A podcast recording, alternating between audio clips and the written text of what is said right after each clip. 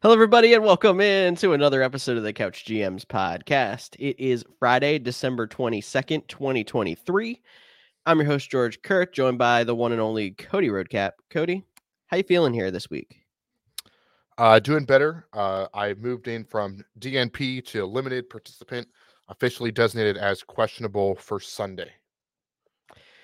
That's good. I'm happy to have you back. Um, but there's also Saturday this week. There's also Monday this week. This week is going to be very difficult with the holiday coming around. You have two games Saturday, three games Monday, trying to figure out injuries if you have guys in the late window or in the Monday games that have. We'll, we'll do our best to try to help you navigate through how to survive this week and get to your league finals as you're in the semifinals. Congratulations.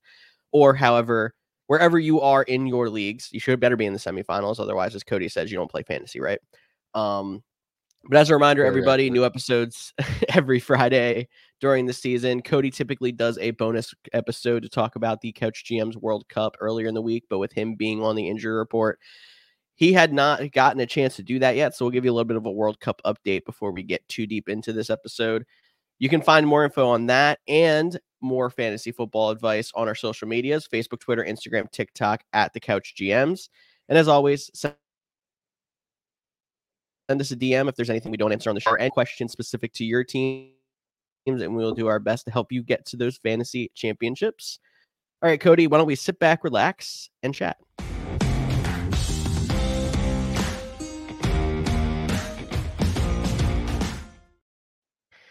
As I promised beforehand, why don't we go ahead and actually be fancy and switch over our background and talk a little fantasy uh Couch GM's World Cup. Cody, why don't you take it away?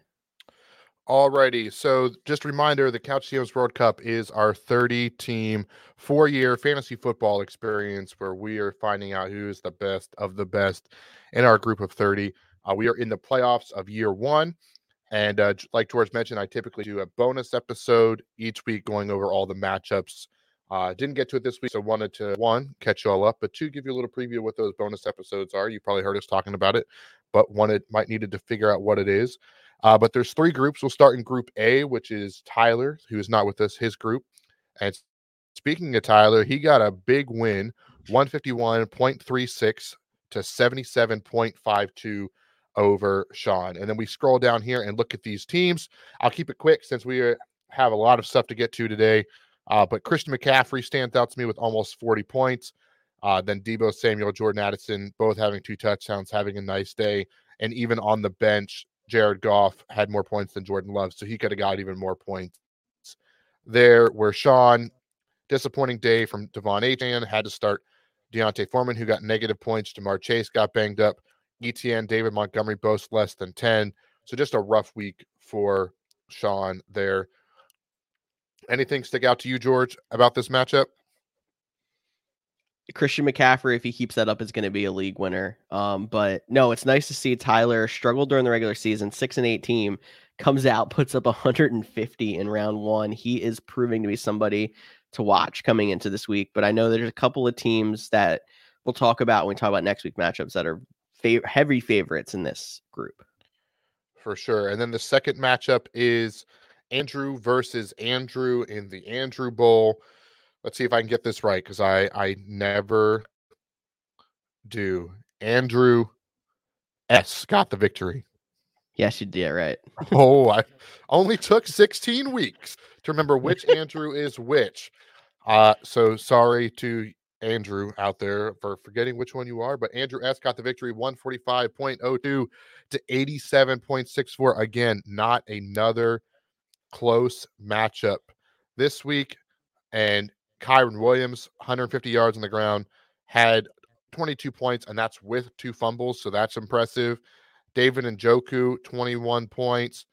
James Cook, 35 points. You mentioned Christian McCaffrey. If Cook continues to run the ball like he's been, he'll be a league winner uh, after the up and down start he had.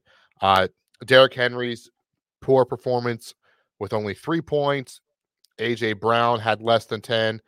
Uh, Taysom Hill only one point. So just a lot of bad performances last week in fantasy. And if you lost your fantasy matchup last week, I'm sure you have a, a similar story of someone not performing. I know in our league of record, um, I did get the victory, but it was not. It was a very low scoring game, and I know in my World Cup matchup, which you'll see here in just a second, uh, that I did lose. It was also a very low scoring game.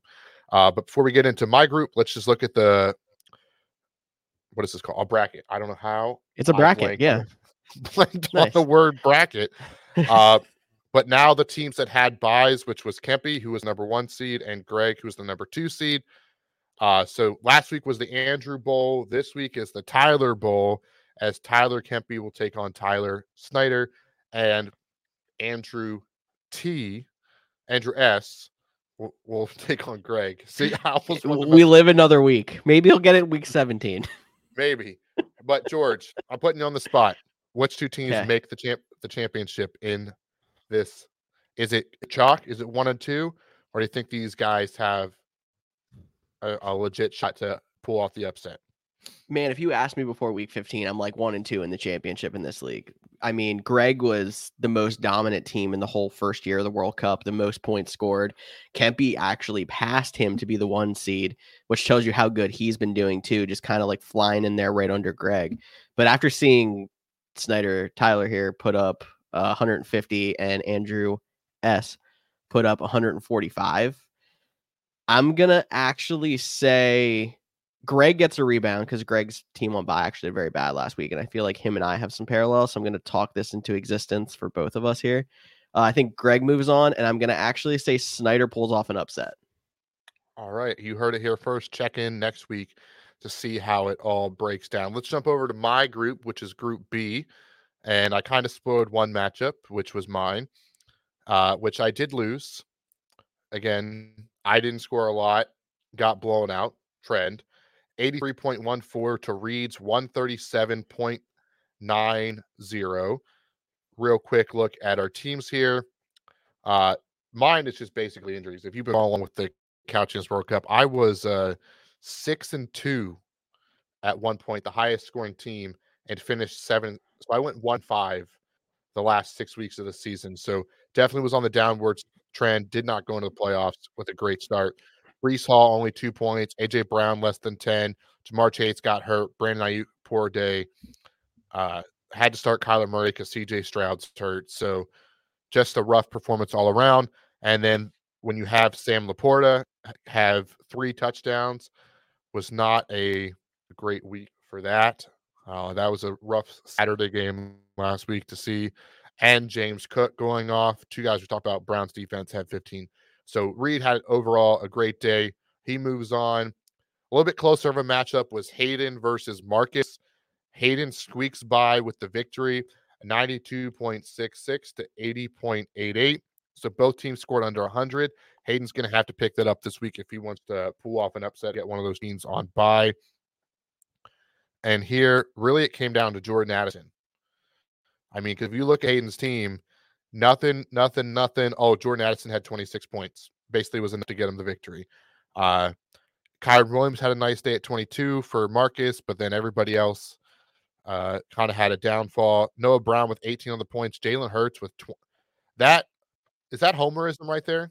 Like I know it was the. I feel like that's homerism. Who did Washington play here again? The Rams. Not a fantastic matchup.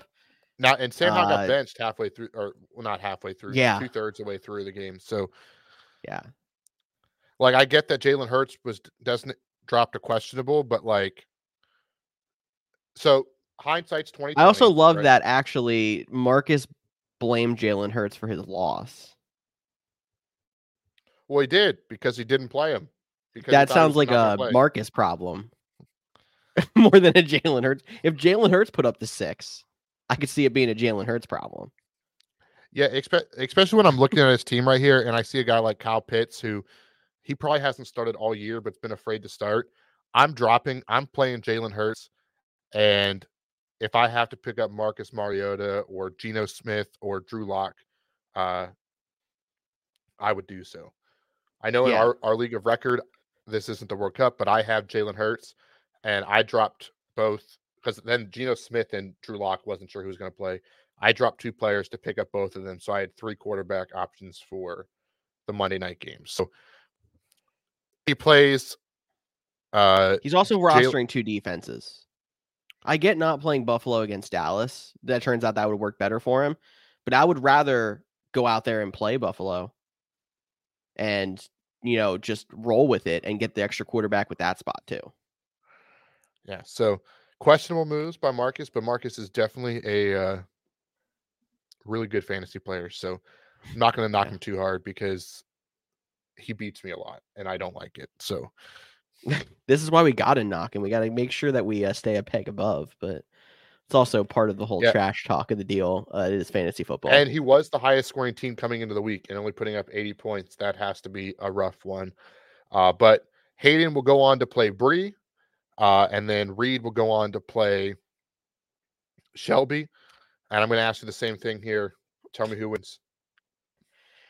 Uh, I think the worst team left of the group is Hayden, so I'm gonna say Bree gets the victory. That Reed's been coming on strong, um, but I'm actually gonna say it's one two here. I'm gonna pick Shelby. I think the two ladies are gonna be in the in the uh, championship game here, which is gonna be super cool. We consider that we thought this was gonna be the most competitive league. It was a super competitive league, but seeing those two performing as well as they have so far, I hope it continues. Yeah, I, I do think uh, the Reed Shelby matchup might be the closest matchup of all the matchups in week 16 in the Couch GMs Yeah. World Cup. So definitely looking forward to that one. And I'm not just saying that because it's my group. Last group, real quick here. It's George's group. So I'll let I won't let him pick the winners this time, but we'll recap week 15 real quick, which was as you can see, George team did Look at that very well horrible score I would have put up on buy. but he was on buy, so it doesn't really matter. This league was definitely more competitive, and they all put up decent points. But Jason beat Snyder, which is Josh, that Snyder, 159.84 to 134.14. Uh, so he still won by 25 points, but the scores make it feel like this was an intense game. Uh, let's take a real quick look here at the simple box score, breaking it down. Oh, Christian McCaffrey, surprise, surprise. Sam LaPorta, surprise, surprise. They were the best players this past week. Deebo Samuel, Amon-Ra St. Brown, Zamir White did really good in relief for Josh Jacobs. So that was a nice to see if Josh Jacobs can't go this week, something to keep an eye on. The Browns defense, James Conner, 16 points against the the 49ers. I don't know why I wanted to say the Falcons. Then that was just hurting my brain. Really, it came down to the poor play of Evan Engram and Garrett Wilson uh, for Josh. But overall, great season for Josh here. Uh, Chris Godwin on the bench, that definitely hurts with his 20 points because the Packers were like, oh, he hasn't caught a ball all season, so we don't need to cover, cover him. And he ate their lunch. But uh, I'll say Josh being eliminated here is huge because if you look at it by straight points and performance, Josh was probably third best team in the league, maybe fourth. So Jason kind of snuck his way in there and now made a statement. That was a huge game for him. And I also want to say the McCaffrey and the Deebo owners in each of the other two leagues won. Josh got eliminated playing both at the same time. So that's a pretty big hit. for sure. So Christian McCaffrey, in fact, will not be a league winner if he keeps this up for Josh, which is just the fun twists and turns of fantasy football. This last matchup, though, Doug, another this is another upset. Uh Nope. Doug lost 117.88 to 131.30 versus Jim. And if you look, look at the flow chart, you see right here, uh, Deebo Samuel. I don't know why that tells me this Deebo Samuel stuff because he was in the last Probably matchup, Brock Purdy. Brock If Purdy. scroll on down. It is exactly Brock Purdy. It is Brock Purdy. In the four o'clock window and then lost it uh, on Monday night. So that had to had to sting there. Uh, we see somebody actually playing Jalen Hurts and it got the victory. Davante Adams had a pretty nice day. Which like see. Imagine winning playing both Raiders receivers. Did we really expect the Chargers to do that bad? That's a bold strategy, and I don't know if that has staying power when it comes to him moving on to the championship in this group. Uh, but that really worked right away, and Tyson or uh, Ty Chandler too. Um, that one might have staying power. He's one of my favorite league winner potential running backs off the wire lately. But For the sure. two Raiders wide receivers is a little bit bold. And then James Cook didn't quite get it done on uh or James Cook got it done on the field, but not enough for Doug's team here. Uh Group. C is the- topsy turvy, man. Uh, Tee Higgins on the bench. That one stings definitely. When he when you have Bray Knight put up five and you have 20 points on your bench. So tough though there. But let's real quick look at the bracket. I don't know why I keep forgetting that word. This is the least Where- bracket of the bracket though, because we do reseed. Correct. So that that is a good reminder. We do reseed in the Couch GMs World Cup. So Brandon gets to play Jim, who was the sixth seed going in, and George will play Waddle, who is the fifth seed. And uh George, I'm not going to ask you to pick because I won't make you say that you're going to win, even though I do think you're going to win. And I, I, I think this one is the most likely to be chalk of all three Final Fours. I don't know. I think my matchup's the sketchiest. This is where I was actually like, I don't know if I like the fact that it's reseed because I would have rather played Jim. Um, but if I put those words out into the world, maybe Jim will have a good week and I'll be glad I didn't play him. So Alrighty, so that is a quick recap of the Couch GMs World Cup. So I will pull it off the screen. We will go back to our traditional podcast background, take the World Cup flag, so I like to call it, off the screen. And one more bit of news, which this one is just fun, and we probably shouldn't talk about it because Aaron Rodgers is the master of keeping his name in the media. And I don't mean that as any shade. Everyone knows I'm a big Aaron Rodgers fan. But so Aaron Rodgers won't play this season, but was still activated to the 53 man roster so he can continue to rehab and practice. Which means he there was a fullback cut for him to be able to be on the 53 man team. And I have you ever heard of a team activating activating a player that was hurt that wasn't going to come back this season? Like I've heard of teams being like, you know what, this guy just needs one more week, so we're going to activate him so he doesn't go on back on IR, but we expect him to be back in a week, maybe two weeks. yeah. We just opened the practice window a little too early. This has to be a first of, yeah, he's not playing, but we want him to be out there practicing. Eh, Which fun fact, he's been DP the last two weeks or last two days. Which is even funnier when you're considering like, oh, they activated him, but he's not even practicing. And he can still rehab with the team. He just can't be on the practice field for official practices. He can still be in the weight room. He can still be in meetings. He can, but if, if he's on IR, he just can't be on the practice field and in a game. So Yeah, like, I don't, be off to the side with the rehab group yeah, doing stuff with medicine ball and doing dropbacks. He just can't be throwing passes to Garrett Wilson during practice. Like And like you can say that this is a move to them to try to get that connection better for next season. You're not worrying about that until the season's over. You're not worrying about that until you have your little get together with your wide receivers in March or April, till mini camp, till OTAs, till training camp. The scheme can change so much year over year, even if the coaching staff stays the same, because coaches have to keep adapting, or these offenses aren't going to be effective because defenses are going to be able to adjust to it. You're going to have all the tape on that. Like, it seems like the dumbest decision I've heard for them to activate Aaron Rodgers and put it out in the world that he's not going to play. He's just going to take up a 53 man roster spot because I would I hadn't thought of this until this moment. Is there a chance that they he has one of those contracts that he gets more money being hurt than he does being healthy and this saves the Jets money in their cap or something? no, there's because he's still not playing. Like he's not like he's still not active on game day, so he's not like meeting game day activations or anything like that. I do have a Reddit conspiracy for you. Uh, Oh, I'm ready. I love conspiracies like that. Let's go. So a conspiracy I saw slash read on Reddit was, I think it was Reddit. It could have been Twitter, but we'll just say Reddit because it sounds cooler.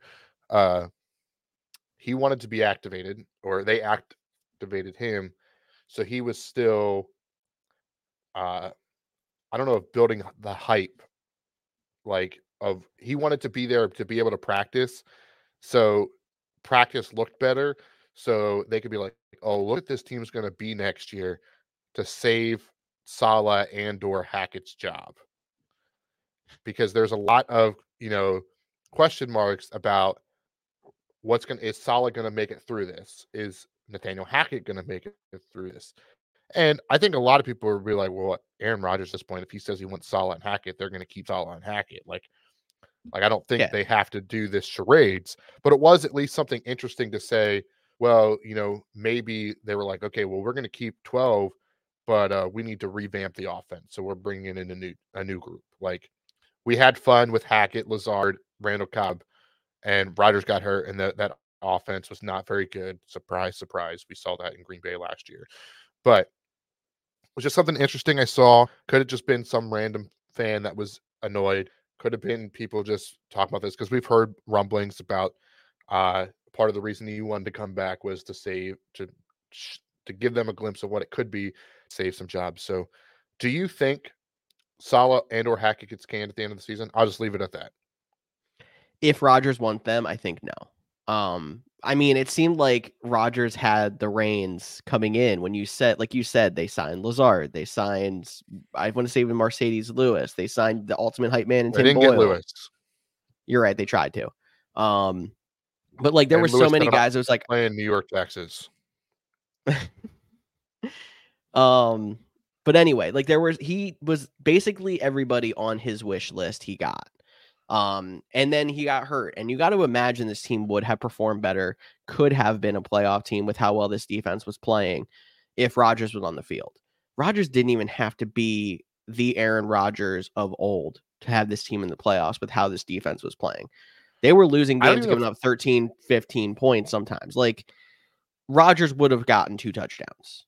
And there were times where the Jets offense went uh what two and a half games without scoring a touchdown on offense. Like so you got to imagine that Rodgers still has credibility. I don't think that the coaching staff's going to have a turnover because of that, but I think that some of these players that he wants with him may not. Like Randall Cobb should be gone. Uh, Allen Lazard might be but, gone. But what if he says, "I want him"?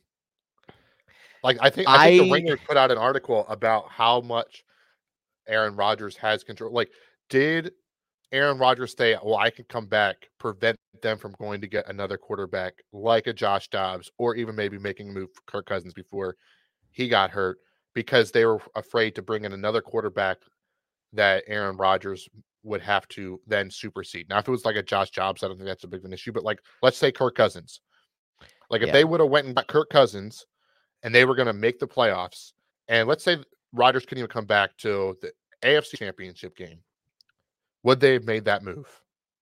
Or did because he's like, I'm going to come back, does that prevent them from doing better? So, like the whole like Rodgers conspiracy thing, like if you're interested in all that, it is not. I'm not. I'm not recommending going down the dark hole that that is on social media, but it is. If you're laying in bed sick and all, your screen time is already through the roofs, and you feel like you've looked at everything else, uh, I can contest it is at least a fun time. And I do think the Roger saying number one, I have a chance to be back this year, and number two, I'm going to be here for 2024 and beyond. I think was his words. Uh, makes you stop to going out, stop going out there to get a guy like Kirk Cousins because Kirk Cousins is still going to be in the league for four or five years. It doesn't necessarily stop you from getting someone like Josh Dobbs, which is I think a move maybe they should have made if they were trying to make a push for the playoffs to bring Rodgers back in the playoffs which I think was the most likely scenario of all the, you know, things to happen. Maybe he wouldn't have been back this week, next week, but he could have been back in mid to late January. Um maybe. This timeline for then maybe Achilles is still April. Maybe. Like like it's still April. Like yeah, exactly. Well, I don't know if you heard that Kirk Cousins wants to come back for the Super Bowl, but that's another story for another time. Yeah, um, the, the Vikings got to make the playoffs anyway. First. Um, but I do think that Kirk Cousins that Kirk Cousins move got blocked by Rodgers trying to come back this season. I do not think a move for like a Josh Dobbs or if they traded for someone else who was a backup that could have just improved over Zach Wilson. Um, did that that move should not have been stopped by the fact that Rodgers wanted to come back. The only thing I'll say is that Jets offensive line is so bad that I don't even know if and healthy Aaron Rodgers could have saved their season. They probably win a few more games, but I don't think it's a lock that they make the playoffs, especially in how deep the the AFC is. But I guess we'll get to wait and see that next year, and hopefully they shore that up. Yes, sir. So I think that wraps up our news. Why don't we jump into our semifinal matchups and the Week 16 NFL preview?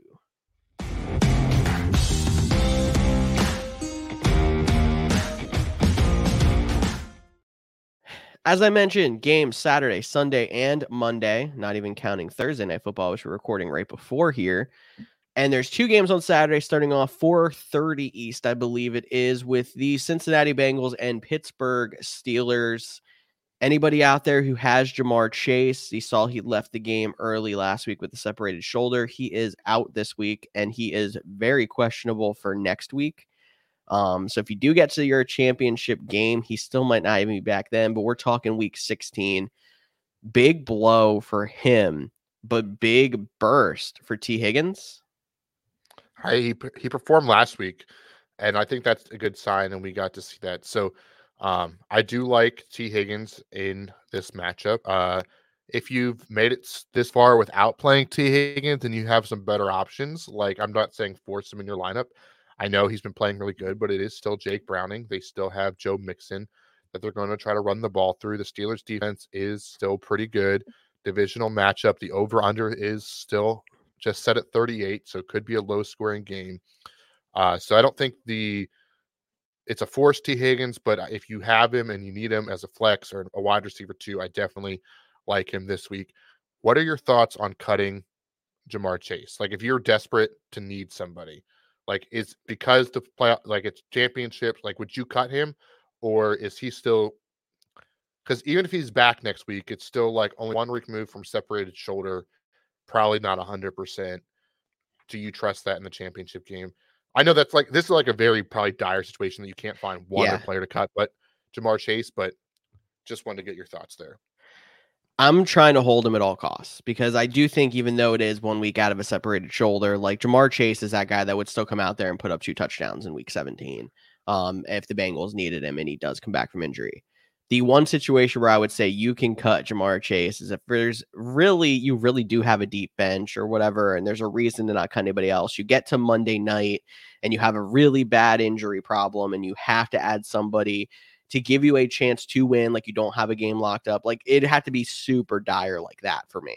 Um, but I would I find it hard to believe you don't have somebody else to cut that isn't Ja'Marr Chase because Chase could be an asset in the final week. Yeah, and and this is also a good point too. If you're not playing, if I, I don't like to say if you're not playing for anything because I know a lot of leagues try to keep it competitive. Sometimes there's a, a punishment for last place. Sometimes it determines draft order for next year. Like you want to keep competitive even if you're in the losing bracket. But if you have Ja'Marr Chase and you're in the losing bracket, definitely don't cut him and let one of those teams pick him up to to sway the potential championship. Uh, yeah. So it is a super, uh, you know, niche reason. I'm not saying it's impossible to if you don't have to cut him or if you're in one of the leagues that have a really narrow bench and you have a bunch of guys that are hurt and because he's less likely to play next week than everybody else, okay, we get it. But if you're in a traditional league, I don't think I would cut him just yet. But on the Steelers side, uh, th- there is a big injury. That is Kenny Pickett is out. Uh, it is not going to be Mitch Trubisky starting this week. It is going to be Mason Rudolph is going to start on Christmas weekend, which is fun. What fit? How fitting, uh, right? How fitting. Did you see the uh, the clip that went kind of viral of George Pickens not blocking on the uh, Jaylen Warren run? I think it was Jaylen Warren. No. It was Najee Harris. I did not see that. Uh, yeah, it kind of went a little viral for, and he's been called out a little bit this week for his lack of effort. So maybe there will be a little bit of extra energy by Pickett, or maybe he'll get a little bit of a punishment because uh, of his lack of effort, so to speak. Then, I sorry, I, I'm, I'm we're going all over tangents. We're already half an hour into this episode. I, we're on the first game. I don't even care. Uh, what was your thoughts on the one Damontae Kazee hit, and two the he suspended for three games? Um. Well, they I, initially was worse. They said like even if the Steelers make the playoffs, you're not playing. Like you're not playing until 2024. Um. So they did kind of knock it down to just being three games. Um. I do know it's a multiple offense kind of situation. There's a couple of guys in the league that have just been kind of throwing caution to the wind and being like, I don't care. I'm still going to go ahead, lead with the helmet, put players at risk. I think that the NFL has to make a big effort to try to knock those things out. I think if you remember earlier in the season, Kareem Jackson was in a very similar situation, safety for the Broncos. I believe he was suspended for the rest of the regular season. I could be wrong because I know there was an appeal in there or whatever, but um, the NFL has put a pretty clear line that if you're going to be a repeat offender of something like this, that is a player safety rule about concussion specifically, you're going to get punished heavily. Um, so I'm actually surprised that they knocked it down to what is essentially three games. It sounds worse when they say rest of regular season, but there's not much left. Um, I think it's a good move because of the way the NFL is trying to cover themselves and reduce concussions. And these guys know what the rules are in front of them, and he's just not. He's just repeat offender. Could I ask you a controversial question? Hit me. Should it have been flagged? like, what is what is he supposed? On, on the only reason I ask this is because of Michael Pittman's dive. Like, I do think it was a penalty. Like he has to find a way to get his head out of there. Like I'm not disagreeing that, Mhm. but it's almost it's like does he instead of lunging at Pittman, does he need to be like lunging and put his hands out for the ball? Like what is because and it's so bang bang and it was just such a it's like well like Mhm. does he, he can't you don't ever just want to like let the guy catch it but because he's diving and already in such a compromised position it, it was definitely a, a one that and i saw some stuff on twitter too it was like that is such a hard one obviously repeat offender like vicious hit like i get why the suspension came and i'm not saying it shouldn't have been flagged um, but it just goes to show on how hard it is to play defense i guess is the best way to put it It's true. Um, and we can go into a deeper, even deeper thing after this with the whole hip drop tackle thing that they're trying to get rid of to, yeah, it's causing a lot of ACL and ankle injuries. But like, um, when it comes to this, I think you just have to, as a player, learn how to lead with the shoulder instead of the head. Like in that case, it's super tough because of the dive and how close he is to the ground and how far you have to lunge too. But like, tell me how many situations that you can think of on the top of your head that the play would be broken up where the player leads with his helmet and wouldn't be broken up where it leads with his shoulder. I think there's a good chance that regardless of what happens on that play, the outcome's the same, whether he jumps in with a shoulder first and keeps himself higher or jumps in with the head and hits him helmet to helmet. Like I I don't see how it could have been a difference in how it was defended, but it's a much safer play. And it's a lot of players have adjusted to it, and it is taking a lot of big hits out of the game. Which I mean, for all of us that go back on YouTube and watch those big hits compilations back in the early 2000s, it's a little disappointing. But a lot of the outcomes of the plays are the same, regardless. It's just players having to adjust how they're attacking an offensive player instead of leading with the helmet, leading with the shoulder. Alrighty, I appreciate your input. Uh, we have one more game on Saturday. Now, this is a Peacock exclusive game, so make sure right before Christmas you sign up for yet another free trial. Uh, hashtag not a sponsor, but it definitely could be. I mean, I'm I'm going to take advantage of this free trial. There's some stuff on Peacock I want to watch. It's not just the football game, but it is the Bills Chargers, and when they picked this game, they were definitely expecting a lot more than what they're going to get for this Peacock exclusive, and you might need it for two months. Two months because I think Peacock also has an exclusive playoff game, which is the weirdest thing. But that, we'll talk about that later. That's a little rough. And then uh, Chargers plus 12 and a half. Uh, obviously, Justin Herbert has already been ruled out. Now Keenan Allen is out. Uh, Josh Palmer had an okay day last week once they finally got going uh, with after 63 to 21 victor. That was a rough, rough game last Thursday night. Excuse me. Uh, but is there any Chargers you're going to start this week? Uh, Austin Ekeler. I think you have to keep rolling with him because of the high upside. Uh, the Chargers have to simplify the offense without um, Justin Herbert at quarterback. Hopefully, it works out better for him than it did last week. And it worries me that you're obviously facing the Bills, and that's very tough competition. But like, um, I think you have to keep rolling with Ekeler. There's not a lot of situations in a redraft where I feel like you have you should have to play Josh Palmer, but he's one of my favorite cheap DFS options out there um, because I do think being wide receiver one there gives him some upside, but uh, there's not really much to like on the Chargers side anymore. It's amazing how quickly that team has fallen. Yeah, and Os Ekeler, he only has one game over seven points since uh, week 11. So the last five weeks. So that's definitely a touchy subject, but I, I get why you say play him. They're probably going to be down behind. Hopefully he gets some work in the past game, and you're just praying for a touchdown. And there's a lot of running back injuries too. So uh, I'm going to ask you a fun sit start here in the next matchup, but I'm going to save it for you. So you, you might be able to start thinking what I'm talking about. On the Bills side, though, uh, I think James Cook, after that performance, you're going to play him. I know he was dealing with a little bit of an illness, but he was back at practice. Josh Allen is a no brainer. Stefon Diggs is a no brainer. But what about Dalton Kincaid? He seemed like a guy in the middle of the season that was starting to look like a reliable starting tight end in fantasy. He wasn't the elite of the elite, but he was, you know, putting up consistent points. Uh, but over the last couple weeks, he has a zero, a 2.1, a 3.8, and a 4.6. So, like, tight ends are already incredibly tough, but the last five weeks have been, or I guess, yeah, that's four weeks for him. Not great. Are you still rolling him out there this week because it's the Chargers and a play matchup? Or would you rather play a guy like Pat Freiermuth in the earlier game? Do you have any uh, dramatic uh, speech music to go in here? No, I'll just I'll just do the zoom. No, I should say like heart to heart kind of thing. I'll just zoom. I'm speaking to the fantasy gods because I want to know why we cannot have too many good tight ends at the same time. Like we have Jahmyr Gibbs. I'm sorry. Yeah. what this is.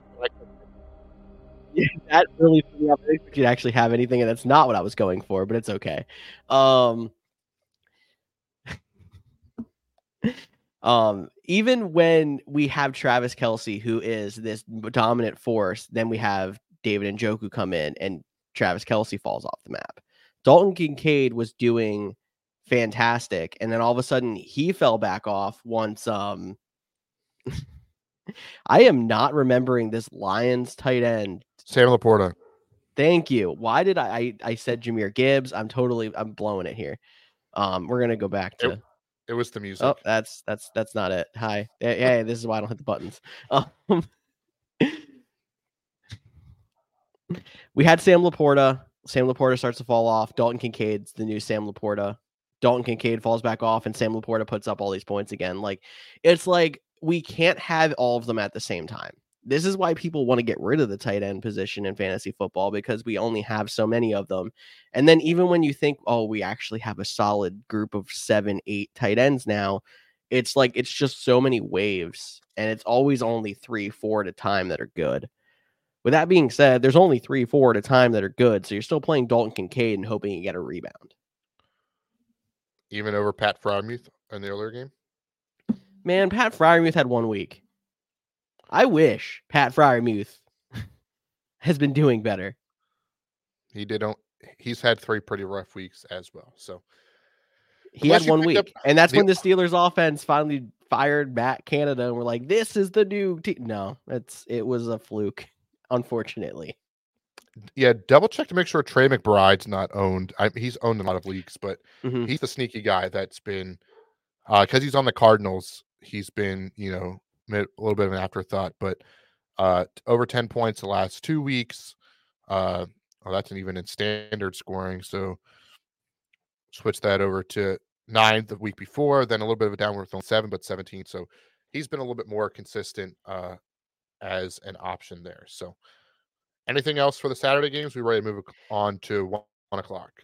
Let's move on to Sunday and see what this fun question Cody has to move into the Detroit Lions and the Minnesota Vikings. I'm gonna just take it right off the top. So Alexander Mattison is a DNP, looking like he's mm-hmm. not going to play. Uh, Ty Chandler had over 20 fantasy points last week. Would you play Ty Chandler over Austin Ekeler? I would. Now the Lions um, are the number one team against running backs. in fantasy football. And I'm actually gonna go back and uh, give props for this one to Kempy, who was on last week, um, because he was trying to talk to me a couple of situations where like he has Ty Chandler, would he start him over X or Y? The Lions are the number one team against running backs, but I feel I believe if you look over the last four weeks or so, they are actually middle of the pack or positive against running backs. Like this was a lot of backs to the beginning of the season. They were really good, and they have not been that good in recent weeks against running backs. So if you look at it that way, Ty Chandler is on fire right now. Could be a lead back again if Mattison doesn't go. And this Lions team, you should probably treat as more of a neutral matchup right now. So I like it a lot.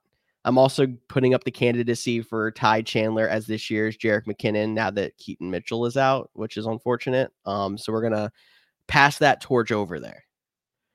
Alrighty. I like it. I just picked up Ty Chandler in the league somehow and probably gonna play him this week over Garrett Wilson. So that's where where I'm at. Uh, do you like that move? I do. Okay. Um, poor Jets. Just, I mean, Give me Aaron Rodgers and sure, but uh, it's apparently not happening. All righty. Other Vikings. Uh, so uh, Nick Mullens looks to like he's going to get the start again. Um, so Addison and Justin Jefferson, I think you can, and Hockenson, like this team isn't like putting up elite numbers, but I think you're like playing pretty much all the starters still in fantasy football because it does. They don't. They don't spread the ball around. It's still like those are the guys that get the opportunities and you just hope there's enough. And maybe Justin Jefferson or Addison won't get the touchdown, which will be unfortunate. But those are the the kind of things we have to live with in in fantasy. And then speaking of, you know, which guy do you play? Uh, the Lions side, David Montgomery versus Jahmyr Gibbs, that goes back and forth each week on who gets the touchdown. And I think both are still in the lineup for for that week. And then obviously Amon-Ra and Sam Porta are there as well. It's on the road though. You like Jared Goff as a streamer? Yeah. Um, I still think there's probably not 10 guys I would like more than him. So, alrighty. To to save a little time, let's uh let's pick up the pace just a little bit with these next three matchups because they're interesting, but I think it's pretty straightforward what they're going to do. The first one is the Seattle Seahawks coming off a big Monday night victory. So short week, West Coast team coming east at one o'clock. Ooh. Titans plus three and a half, plus three and a half. Give me the Titans in, in that matchup if you're picking a spread there. And I've been terrible picking the Titans all season. So that's what I'm going to say. Speaking of that, I got to make my picks for my picks league before the. uh, yeah, better go do that now while I talk a little bit. I and guess then, I can uh, kind of jump yeah, in if you need me to. Jump in with this matchup real quick. Um, big thing with the Titans is uh, Will Levis not participating in practice. It's going to be Ryan Tannehill back again at quarterback not exactly what you love to see, but there's not really a ton that you're playing on the Titan side of the ball. If you survived that Derrick Henry performance last week, we sit here and hope for some snow in Vermont this week. It was a little bit too warm last week, apparently. Um, but he's probably the only guy that you're really worried about going. You could play DeAndre Hopkins, but I've liked DeAndre Hopkins a lot more with Will Levis in there. So he's probably going to go from that borderline flex back to I'm going to try to find another guy this week. Seahawks side of the ball, um, the resurgence of Ken Walker. He looked fantastic now that he's getting further away from that oblique injury. So I think he's someone that can go back in your lineup. Um, and you're playing DK Metcalf. I think that about wraps it up for that one. I also do like the Titans in this one, even with Tannehill back in. As long as he's not going to be a turnover machine, I think that uh, the Seahawks have a chance to have a little bit of a downer in this one. Yeah, at least give me the three and a half points. Like Seahawks yeah. by a field goal sounds right. So because I get that extra half, I I do like that one. But I, I agree with everything you said there. So we can move on to another matchup that is a little questionable, which is the Cleveland Browns going to the Houston Texans. Now the Houston Texans are two and a half point underdogs, which some people might find surprising until they remember that CJ Stroud is still not practicing after suffering a concussion. Uh, does not look like he's going to play this week, which means it'll be uh, not Davis Case Mills, Keenum. Case Keenum, who got the win against Tennessee last week in that overtime victory. Uh, so Case Keenum versus Joe Flacco. So welcome back to 2015. Was Case Keenum started that long ago? Is it that long? I feel like I'll look it up, but I feel like that Oh has to be He was the guy that replaced Peyton Manning, or one of those guys, I guess, wasn't he? Um. Anyway, this one, yeah, it seems like a super intriguing matchup, and it, it honestly, surprisingly, is basically a playoff game in the AFC, as these two teams are both fighting for one of those last few wild card spots, especially with teams like the Bengals coming back up on them and the Steelers still hanging around. Um, and then you see that they're starting Joe Flacco and Case Keenum. It's a little bit tough when it comes to the fantasy side of things. Jerome Ford might be a play. He's kind of been a borderline guy.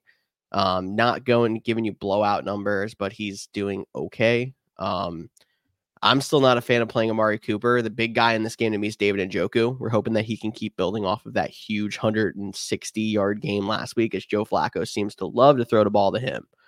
Um, and then Texan side of the ball, Noah Brown could be a guy that can stay in your lineup. Dalton Schultz potentially.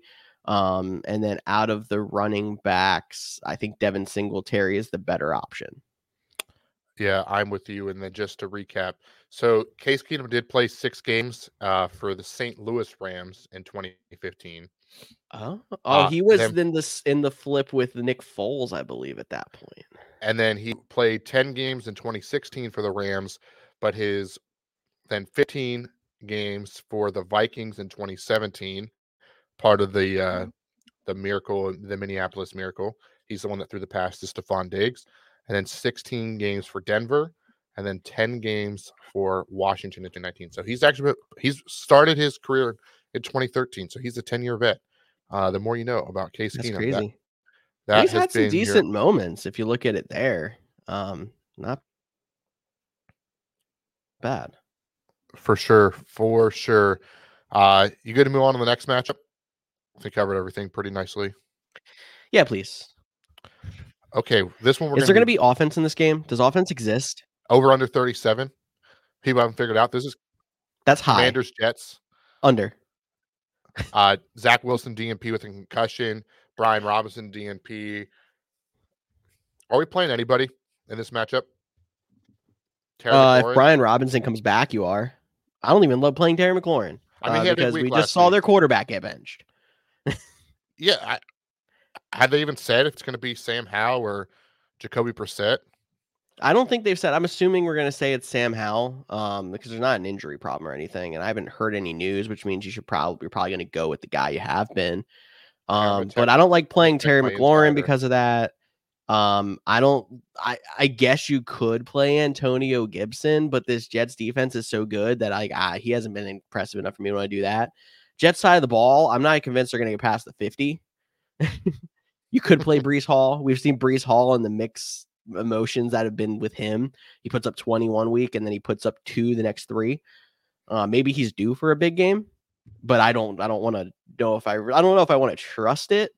So yeah, no. I'm if I'm can help it, I'm playing nobody. The guys who you could play if you're desperate would be Breece Hall, and then on the other side, if Brian Robinson goes, but it's not leaning that way. Cool. I just sent a text to my insider, and we'll find out who the starter is coming up in a little bit. But we don't need to spend time wait for that response. So we can talk about Colts, Falcons, This is slightly more intriguing. two and a half point underdogs. What? I'm I'm gonna. Oh, how is Can you text our? Oh, oh, okay. I was gonna say, could you text our other insider and be like, "What's up with this?" All right, let me just double check that I didn't mistype that because that one feels like Cody. You need you mistyped. well, it's also Taylor Heinicke starting for the Falcons. Uh, speaking it of is two and a half. Quarterbacks. That feels wrong, but I feel like when you see lines like this, they're normally right. Like it makes you look and be like, "What does that even mean?" And now the Falcons are going to win and cover. Um, I feel like that's how it typically goes. Um, potential letdown for the Colts, which is weird because Wednesday, Zach Moss, DNP, Jonathan Taylor, full participant. Taylor expected to be back and good to go. Huge for your fantasy teams if you got this far with him riding along. Michael Pittman, limited participant. He is expected to clear concussion protocol and go. So that's another positive sign. Like I, everything's lining up for the Colts. I, I don't understand how they're underdogs. Yeah, I I don't get it. Like the Colts, the Falcons just lost to Panthers. Yep. They're switching quarterbacks. Mhm. Now I get they're at home, but they're playing the Colts or who are in the thick the AFC championship or not the championship, but the AFC playoffs. They're Like, tied with that Browns and Texans team that are like in that five, six, seven, eight, nine like spot. Yeah, I, that one is when I saw that, I wanted to make sure I brought it up, and then I brought it up, and I did not question myself. And I'm actually going to check one more time. Uh, and these odds are courtesy of of DraftKings over there, so Not a sponsor, but should be. should be for sure plus two point five for the Colts. That's crazy. That's crazy. Um, take the Falcons because, like I said, a lot of times when there's a weird line like that in Vegas, they know something we don't know. Uh, Taylor Heinicke magic coming to a dome near you, Atlanta. Apparently, Yeah, but I mean, and even the they're they're you know, Pittman after that vicious hit, limited participant on Wednesday, so he's trending in the right direction to play. I do believe he went to full on Thursday, but I don't know if we have an official report. I just believe Yeah, I, I- saw an insider report on that one. And then Taylor was full participant on Wednesday and I believe Thursday, but again, the I don't know why they couldn't post the official report yet, but they didn't. Uh, now Zach Moss was DNP on Wednesday, so it looks like Taylor should be good to go. Zach Moss might not be. Yeah, this line is definitely a little bit uh, confusing, but we'll have to to wait and see. I don't think I touched too much on the Falcons side of the ball for fantasy. Um, Bijan is another guy who's kind of been up and down, but he's been more consistent than guys like Breece Hall. So you can keep him in your lineup. Except last week. Um, yeah, last week right. was rough. The the problem is is Arthur Smith. They have three running backs and they s- will use all three. That is Yeah. the one hundred percent the problem with the Falcons. Is I mean Bijan's still running back twelve on the season, uh, so he maybe 13 half point PPR. Uh, actually probably higher in half point PPR, but he got negative points this week. So if you have him, you probably didn't win. Uh, he only had negative 0.6 on, you know, 11 yards, but he obviously had the fumble. Uh, so that was a rough week. But he had 14 the week before, 24 just four weeks ago. So I think you can still play Bijan, but just go into it. Which by this time of the season, you realize there's going to be some weeks where, for some reason, Cordarrelle Patterson gets all the red zone work, and it's going to make you want to pull your hair out. And that's just the way it's going to go. It's the same reason why Jonnu Smith gets more targets than Kyle Pitts. It doesn't make sense, but they Mm, were until last week fighting for the number one spot in the NFC South. So they're at least winning it their, their division until of last week. Agreed. Um, so now we can move on to one last one o'clock game, and it is the Green Bay Packers down in Carolina facing the Panthers. Panthers underdogs by five, 37 and a half over under. Packers looking for a rebound. They do not have Jayden Reed and Christian Watson in practice on Thursday. Limited participants for AJ Dillon, Aaron Jones, and Dontayvion Wicks. Cody, what is your take on this one? This team better not ruin my Christmas Eve. this team, They're playing the worst team in the league. I was so prepared to lose on Thanksgiving. I had a great Thanksgiving. They shocked the world. What do they do? They follow that up with a Monday night, or not a Monday night, a Sunday night victory against the Kansas City Chiefs. We were sitting in the seventh seed. We had five winnable games, and when the Packers looked like they were going to make the playoffs year one, Jordan Love. And what do they do? They lose to Tommy DeVito, and then they lose to. They make Baker Mayfield have a perfect passer rating in a game. He went for his career high in yardage in three quarters. They've given up back to back NFC Offensive Players of the Week. If Bryce Young, the Panthers have only like haven't scored over 21 points in like seven weeks or something like crazy like that. Bryce Young hasn't thrown a touchdown pass in six weeks, I think it is. Like, if this Panthers team comes out here and puts up points on this Packers team, I might not be on the podcast anymore because I will be in a deep depression. Like it will not be good. And but I'm worried because of all the injuries you mentioned that the Packers are going to, you know, maybe struggle a little bit on offense. Uh Reed, I think, has a better chance to play than Watson. Uh, but he banged up his toe last week. He has gone all with his chest injury. He has not practiced, not practiced, not practiced, played, trying to just Mhm. rest his chest. But there was a toe added to it, which concerns me. Watson's the hamstring. Aaron Jones would probably be my favorite play out of the Packers this week. Uh, but that's just because I don't think AJ Dillon is going to go because he broke his thumb. I think they're going to give him another week. Uh, and it's just a it's a rough time for us Packers fans, which as Packer fans, I know that sounds incredibly uh short-sighted, and I get that. And I acknowledge that. So if you guys are, you know, fans of the Browns or the Bears or people that haven't had good teams out there, you know, the Lions before last year or this year, like I get it. Stop talking, Cody. It's fine if the Packers don't make the playoffs. It'll be okay. Hard knocks will be electric. But what I the I Jordan Love has been playing really well. I think he's had like a hundred plus passer rating in five of the last seven weeks or something like that. Uh and I think he'll be good this week, but with the lack of pass catchers that might be available to him, I am concerned about playing him with the low over unders. So there's not a ton of Packers I like playing, and there's not a ton of Panthers I like playing.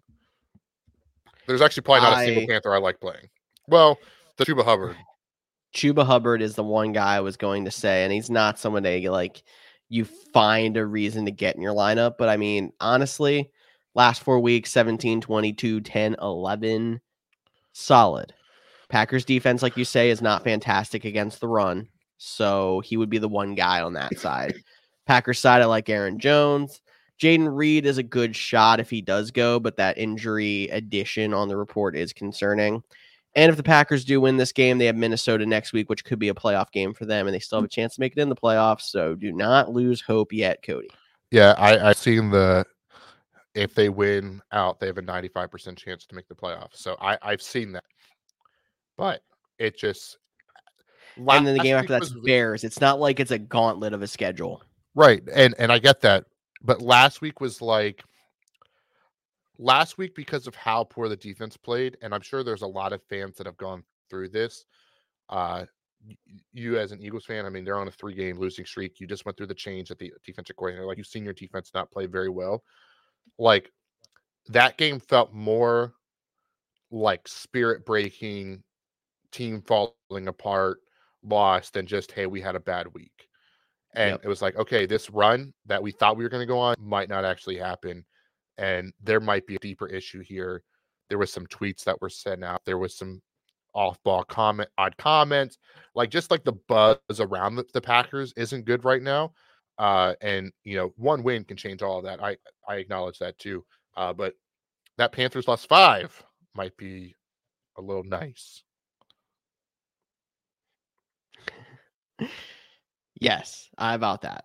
Um, I think that can wrap up the one o'clock window. Four o'clock window on Sunday has a whole three games. Um, and I uh, two of them could be interesting in two different ways, and then this one, I guess all three are interesting. This one, so Jacksonville Jaguars, Tampa Bay Buccaneers. Uh, Jaguars on a skid that is super concerning as they went from a lock in their division to now being tied with both the Colts and the Texans.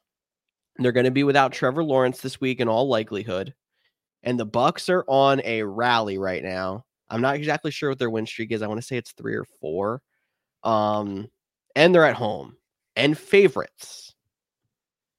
This if you told me this 4 weeks ago I'd have called you crazy. Um but Baker Mayfield revenge tour that has been pushed off for what 3 years now is officially real and it's it's rolling. Alrighty, and just to so the Bucks are on a three-game win streak, uh, as you mentioned, after a little bit of a slide after beating the Packers last week, the Falcons the week before, and the Panthers the week before that. So this Jags team, uh, without Trevor Lawrence, is going. We're assuming that because he's DNP on Thursday with the concussion plus the ankle injury, so not looking good for for him. And it is blanking. Who is the backup for the Jacksonville Jaguars? Off the top of my head, I cannot think of his name. That's George a great question, Cody. Can't think of either. Uh, He was literally just in a game on Monday night, like what, three weeks ago, two weeks ago. yeah, the Jake Browning versus that guy.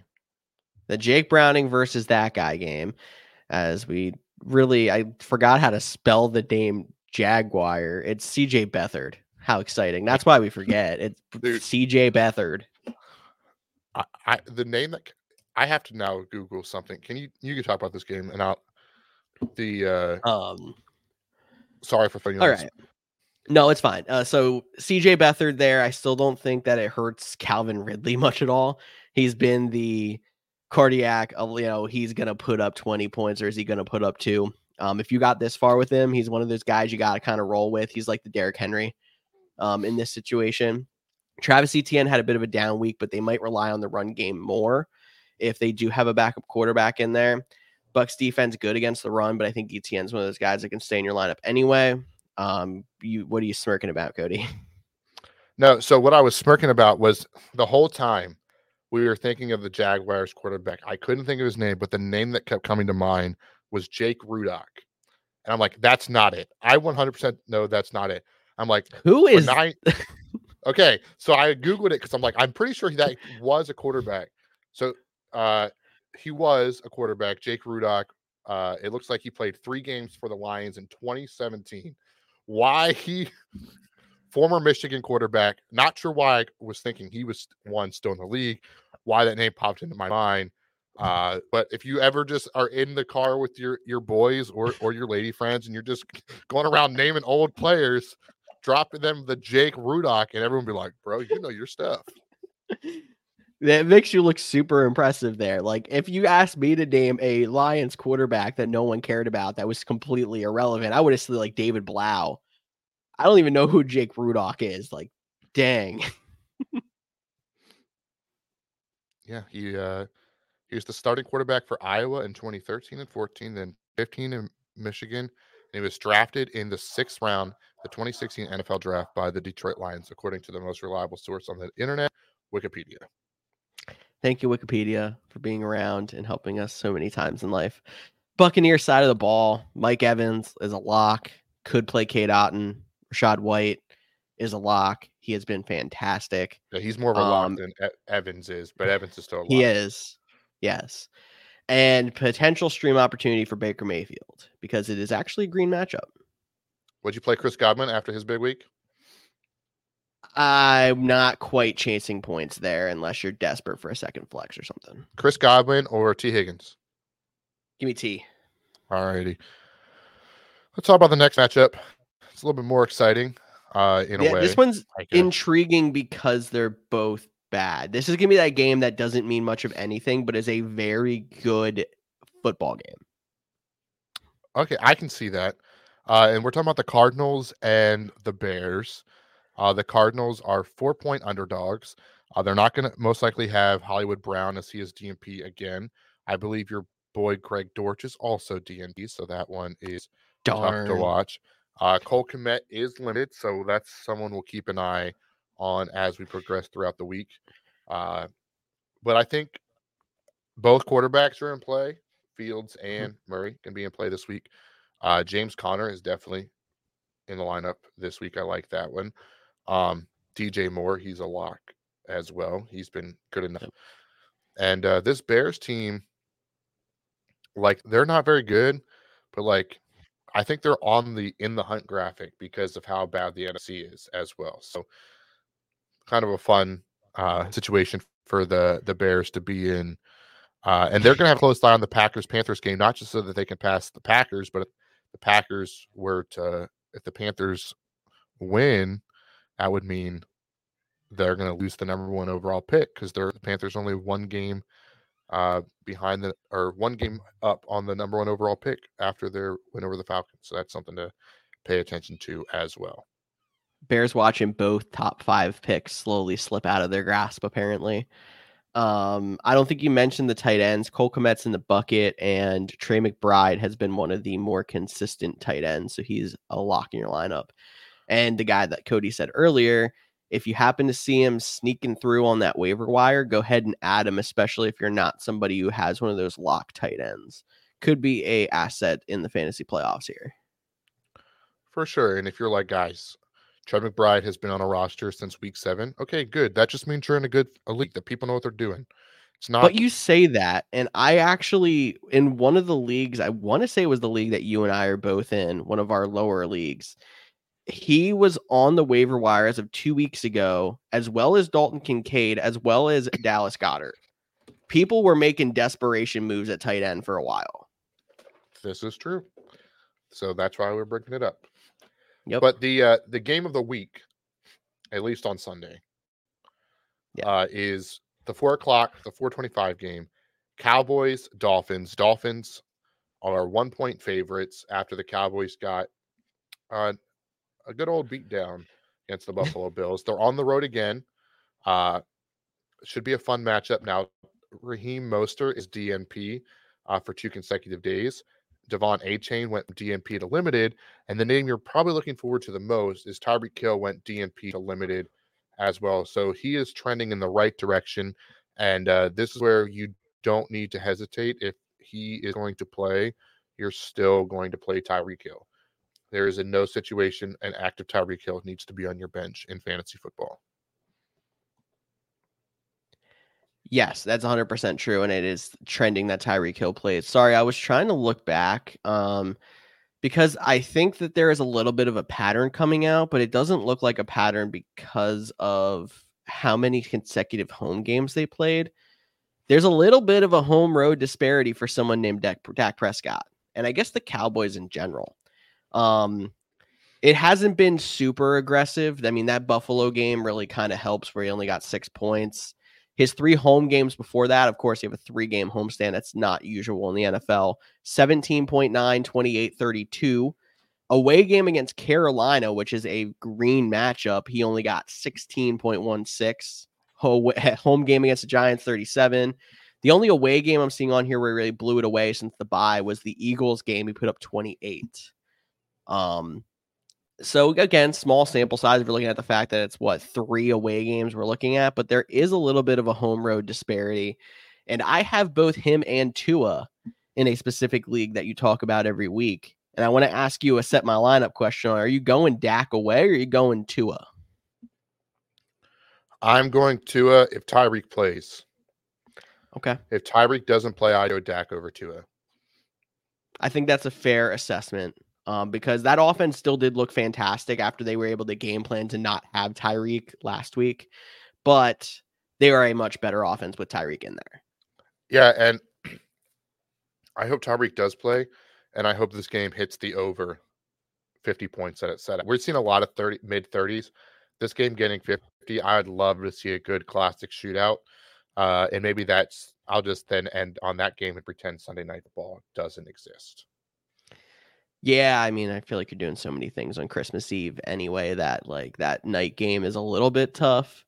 Um, Especially but you're normally still with family Broncos. for dinner when it's Cowboys Dolphins. You like kind of fill your stomach, you sit down on the couch, you watch the rest of that game, and then you kind of disperse.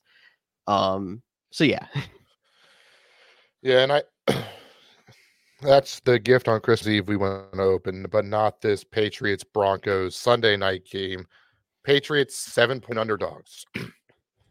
yeah. And uh Rhamondre Stevenson is DNB again. So a guy I liked for his playoff stretch, not looking very you good. could you could insert Zeke and kind of hope there. He's been okay. Um, I mean, really good game that first game in for Rhamondre. Hasn't been as good since, but I mean, somebody that has some potential there. I'm not touching anyone else on the Patriots unless you're like a Hail Mary Hunter Henry out of the bucket kind of situation because you know he's either going to score two touchdowns or he's going to throw up a zero. That's just how Hunter Henry rolls. Broncos side of the ball has a couple of other better options. Courtland Sutton's still been fairly solid flex option for you. Um, it stinks their running backs haven't been as good as they were in the past. I've still seen some people starting Javonte Williams. He's been average, mediocre. Um, so not an automatic bench, but not someone I'm forcing in the lineup. Uh, you could play Russell Wilson, but it's not a great matchup there either. So the 34 over under kind of tells you how you should limit your players, and I think that's a pretty accurate number.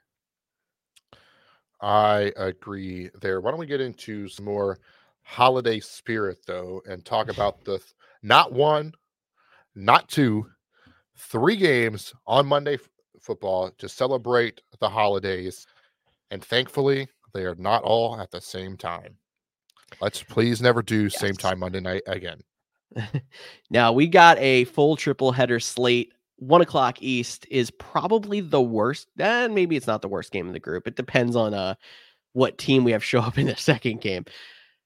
Las Vegas Raiders, Kansas City Chiefs, divisional game there with the Raiders as 10 point underdogs. Um, but we'll see how that one goes with this Chiefs offense not being quite as high flying as they have been. Division games can be a little bit tricky.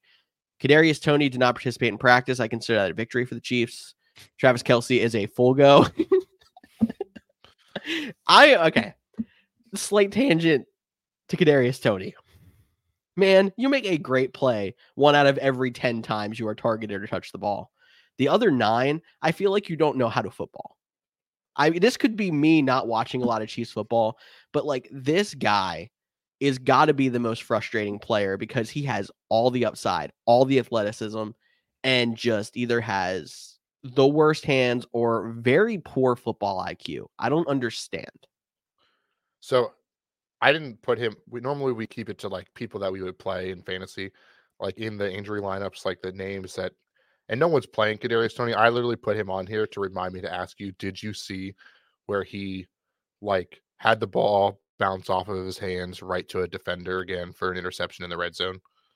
Yes, exactly. Last week against the Patriots. Yeah, that's mm-hmm. the only reason he's on, on uh, yeah. the list. So, so you laughed when I said I feel like that's a victory for the Chiefs, but like you probably kind of also agree with me. Like I'd rather see Justin Watson getting targets.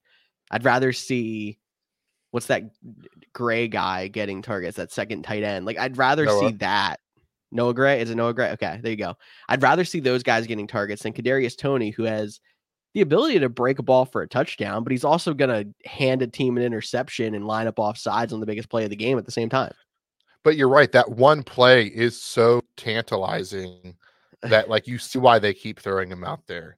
Like yeah. he has the breakaway speed, he has the big playability, he has the shiftiness, and hopefully he can finally get it together. But I don't know how many more passes uh, Patrick Mahomes is going to keep throwing them if he let them go through their hands to other teams. But on the Raiders side of the ball, the big one is Josh Jacobs was a DNP. Now they've only practiced once, so that's the name we're going to have to monitor. Uh, he didn't go last week on the short week. Now, hopefully, he goes this week with an, even an extra day of rest, being the Monday game. Uh, but hopefully, if you are the Jacobs owner, you picked up Zamir White because he looked to be pretty good in relief last week. Yes, sir. I mean, I think I'm good with Raiders Chiefs now that I got my Kadarius Toney talk out. I can move us on to the 4:30 game on Christmas, being the New York Giants and Philadelphia Eagles. Giants got Waller back last week. He got a couple of catches. He is a full participant on the injury report, so he again should be good to go. Still got Tommy DeVito at quarterback. The biggest question about if this game is going to be good or not is what Eagles team is going to be showing up. If you get the Eagles team that ha- finally plays that angry ball that they've been, you know, missing, they get back on track. This game should be a blowout. Vegas seems to think that that's the team we're going to see, being Giants at 13 and a half point underdogs. But it's it's super hard to tell what Eagles team you're going to get right now. Yeah, three game losing streak. You know who else went on a three game losing streak now looks unbeatable? San Francisco, San Francisco, and that 49ers.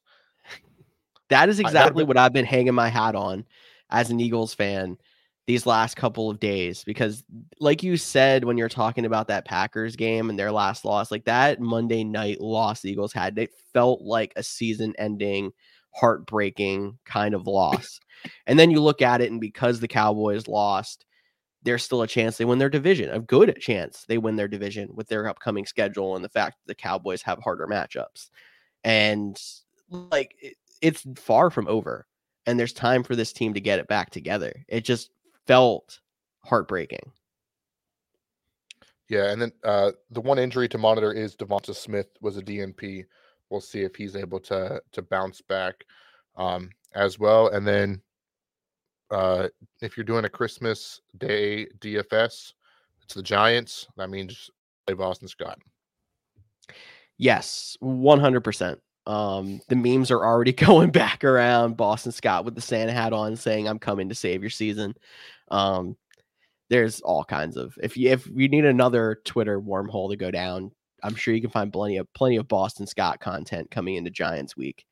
Um, I, play your new normal suspects on the Eagles. It's a, I, I feel like D'Andre Swift specifically has to get going a lot more soon. Um, he still looked explosive last week. He hasn't been getting as many touches, but he did start to get more involved again that last week. And if you're going to start seeing more positive game scripts for the Eagles going against the Giants and then the Cardinals, you expect them to be ahead more. That's a big boost for D'Andre Swift. So if you've been kind of sitting on him, playing some of these mediocre weeks he's been having, you he might reward you going into the last two weeks of the fantasy playoffs. Alrighty, and I mentioned the 49ers. They're the uh, capper game to the Christmas Day slate uh, against the Baltimore Ravens, in which is a great way to end the holidays as the Ravens are five point underdogs, but both number one seeds as the standings sit today. Now, the Ravens do have rookie wide receiver Zay Flowers as a limited participant, but outside of that, both of these teams are relatively healthy, at least. Lost Keaton Mitchell, but yeah. They did lose Keaton Mitchell, uh, but this Ravens team knows how to, to deal with the loss of running backs, unfortunately. Uh, so this this was a good matchup. This is a repeat of the Super Bowl where the power went out. Hopefully the power stays on this time. And if you like other Reddit conspiracies, have you seen the Super Bowl logo? Uh, which people are saying it's 49ers Ravens this year. Uh, so game one of two on the season for Ravens 49ers. We'll have to wait and see. There was also some kind of conspiracy that came up after that was released that they like released an alternate logo and the colors changed and it was like blue and something else. I don't know it ended up being like a rumor that it was like the Cowboys were going to make or the Dolphins and something like that. But uh, no, if that if that's true, it's Ravens 49ers. But the schedule makers absolutely crushed it with predicting that this Ravens 49ers game would be the perfect end cap to the holiday weekend because two number one seeds, potential Super Bowl preview, both teams are playing their best ball of the year at this time. This is going to be a test for both of them. And I think we're going to see if the Ravens are legitimately the favorite in the AFC or if the 49ers are actually beatable. Because right now they feel like they're unbeatable. But if there's a team in the league that you can point at and be like, they're playing good enough ball right now that they could beat San Francisco, it probably has to be Baltimore right now.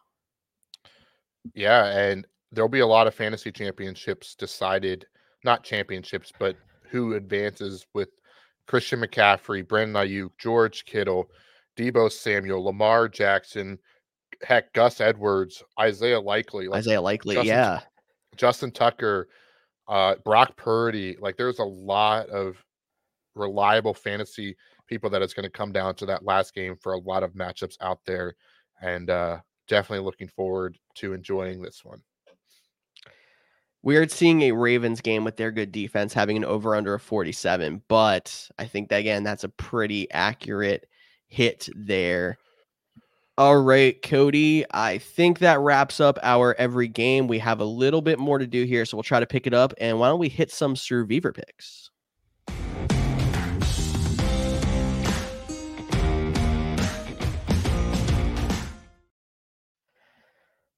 I actually realized I did not change my survivor pick from the last week. No, I just so. I just added it for you.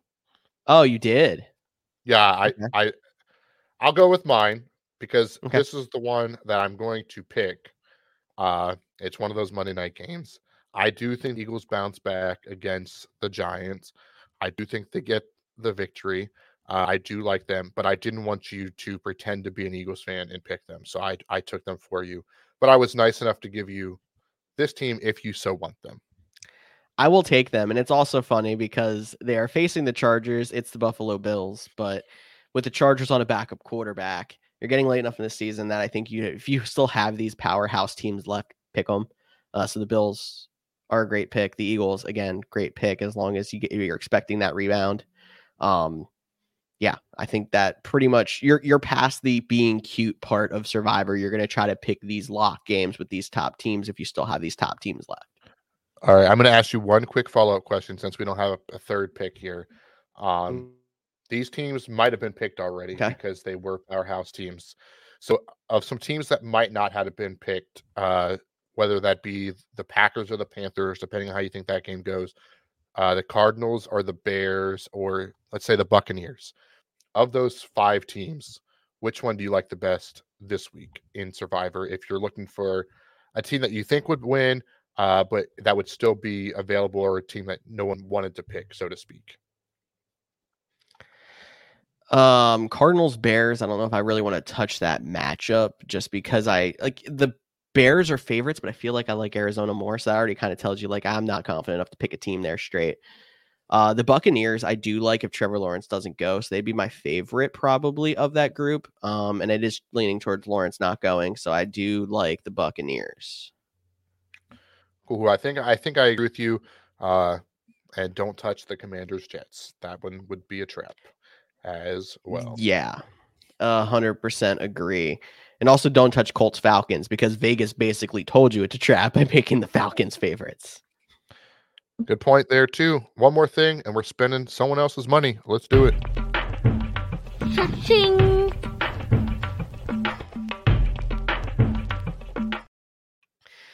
Cody had the brilliant idea of spending Tyler's money this week on Christmas Day. And then he's like, but why don't we just do spreads? Which, if yeah, you know if you, me, I am like the worst picker ago, of spreads. we did spreads.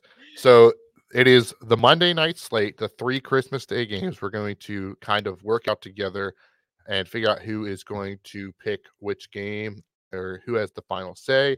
Spreads are interesting, should be a lot of fun, and hopefully it could be a big uh, win for Tyler on Christmas Day. Let's start with that one o'clock game. Real quick reminder: it is the Raiders at the Chiefs. The Chiefs are ten point underdogs. Instant ten point favorites. That's what I meant. Chiefs are t- yeah. have ten points. They they have to win plus ten points. Uh, seems like a lot. It the does. the defense for the Raiders has actually been pretty good as of late. So I actually want to take the Raiders plus the points, and that's not just me going, "Oh, they scored sixty three last week." The, the Chiefs. Well, yeah, because I mean, we just saw the Broncos that one time gave up seventy and then decided to learn how to play defense, and then so like it, it goes flip side too. Like the Raiders can put up 63 and then decide to put up three again. But anyway, um, no, the Chiefs like offense. Yeah, but I mean, the Chiefs offense has not been great. I joked around when I said Kadarius Toney not playing as a victory for them, but like they don't have wide receivers anyway. Um, and the Raiders do have the solid defense. So I like this being a lower scoring game. I think it's easy to pick Chiefs for the win, but I do like Raiders plus 10 for the spread. All right, so we'll do Raiders plus 10 for the first pick. I have to open up the app while you talk about the second game. This is another one where I was like, you know, I don't know what Eagles team's going to show up. I do want to think that the Eagles are going to finally start to figure it out. This is the worst team that they've played against in like two and a half months or something like that. So there's always that as well. Like, are we forgetting that they've been playing the gauntlet and they are a team that's been staying in every one of those games. So um, they should be able to outclass the Giants. And the fact that they are even coming off of a three game losing streak, 13 and a half point favorites, makes me think that Vegas also thinks that they're going to rebound. I kind of still like taking the Eagles minus 13 and a half, despite that being such a long shot. Any reason to try to push me off of it? Uh, I feel like I feel like it's too many points but I also feel like there is I, I, like the chances of the Eagles like reestablishing themselves as the victors there. So if you want to go uh Raiders minus 13 and a half or sorry, not Raiders. Eagles minus 13 and a half. Basically saying they win by two scores against this Giants team, I'm for it. All right, we're gonna go with that, and then this last one is extremely interesting. Especially because from this time of starting recording this to now, the odds have shifted. It is no longer plus five; it is now plus five and a half for the Baltimore Ravens. Does that Wow, point do anything for you? maybe. Um, I if you told me it shifted, I would have expected it to shift closer. Um, so if I'm trying to think about how Kempy says this, they're trying to make it more enticing for people to pick Baltimore because most of the people must be picking the 49ers regardless. But I see this being a close game. I think a lot of people are on the 49ers bandwagon like they were the team that was so close last year. They are the unstoppable force right now. And the Ravens, despite being the number one seed in the AFC, the AFC is so deep and they haven't been one of the favorites last few years. that I think people are kind of sleeping on how good they actually are with Lamar on the field this time of year. He wasn't there the last two years. Um, Baltimore plus five and a half sounds really good. I, I want to take Baltimore plus five and a half. Let's. I was ready for you to be like, nah. I thought you were going to talk me out of Baltimore plus five and a half, but I think we take Baltimore plus five and a half. I like this. Now I know this has we're been definitely the year. We're, we're definitely taking it. Yeah, we're gonna definitely take Baltimore plus five and a half because this game should be close. Like you're telling me that Baltimore can still lose this game by a field goal and we still cover. I like those chances because I expect this to be a close game. Um, I'm I'm cool with that. Cool. And I said we're definitely taking it because uh we only bet five dollars, but the little thing tells you what happens if you bet ten dollars. If you bet ten dollars on this, you win a nice sixty-nine dollars. So obviously we're crap hitting that. one. We're only going to bet five to win thirty-four point seven nine. Not the biggest payout we've had uh, on this, but I think it'll be a little nice Christmas bonus if we were to come through with that one. So I like. And we were told if we lose this week, we have to donate Tyler, money to the Spend Tyler's Money Fund. So let's try to hit this one. We put a lot of good analysis into this one. So let's hope that us two, who are not the greatest at picking spreads, we're able to put our brains together enough. maybe he should uh come on and help us make some picks if he's tired of us spending his money. That's all I'm going to say about the that. shout out. Oh, we'll see if he comes back for championship weekend. But good luck to all of you guys It probably in depends fantasy he wins. semifinals. Yeah, that's true. He's definitely going to be on if he wins. But If he's also, in the World Cup finals, he's back on. Uh, but like in your fantasy playoffs, let us know uh, at the Couch GMs, Facebook, Instagram, Twitter, TikTok, how you guys are doing. If you need lineup advice, we are there for you in the DMs. But more importantly, for myself, George, Tyler, all of us at Couch GMs want to wish you a happy holiday. Spend some time with some family and friends, and we'll be talking to you next week.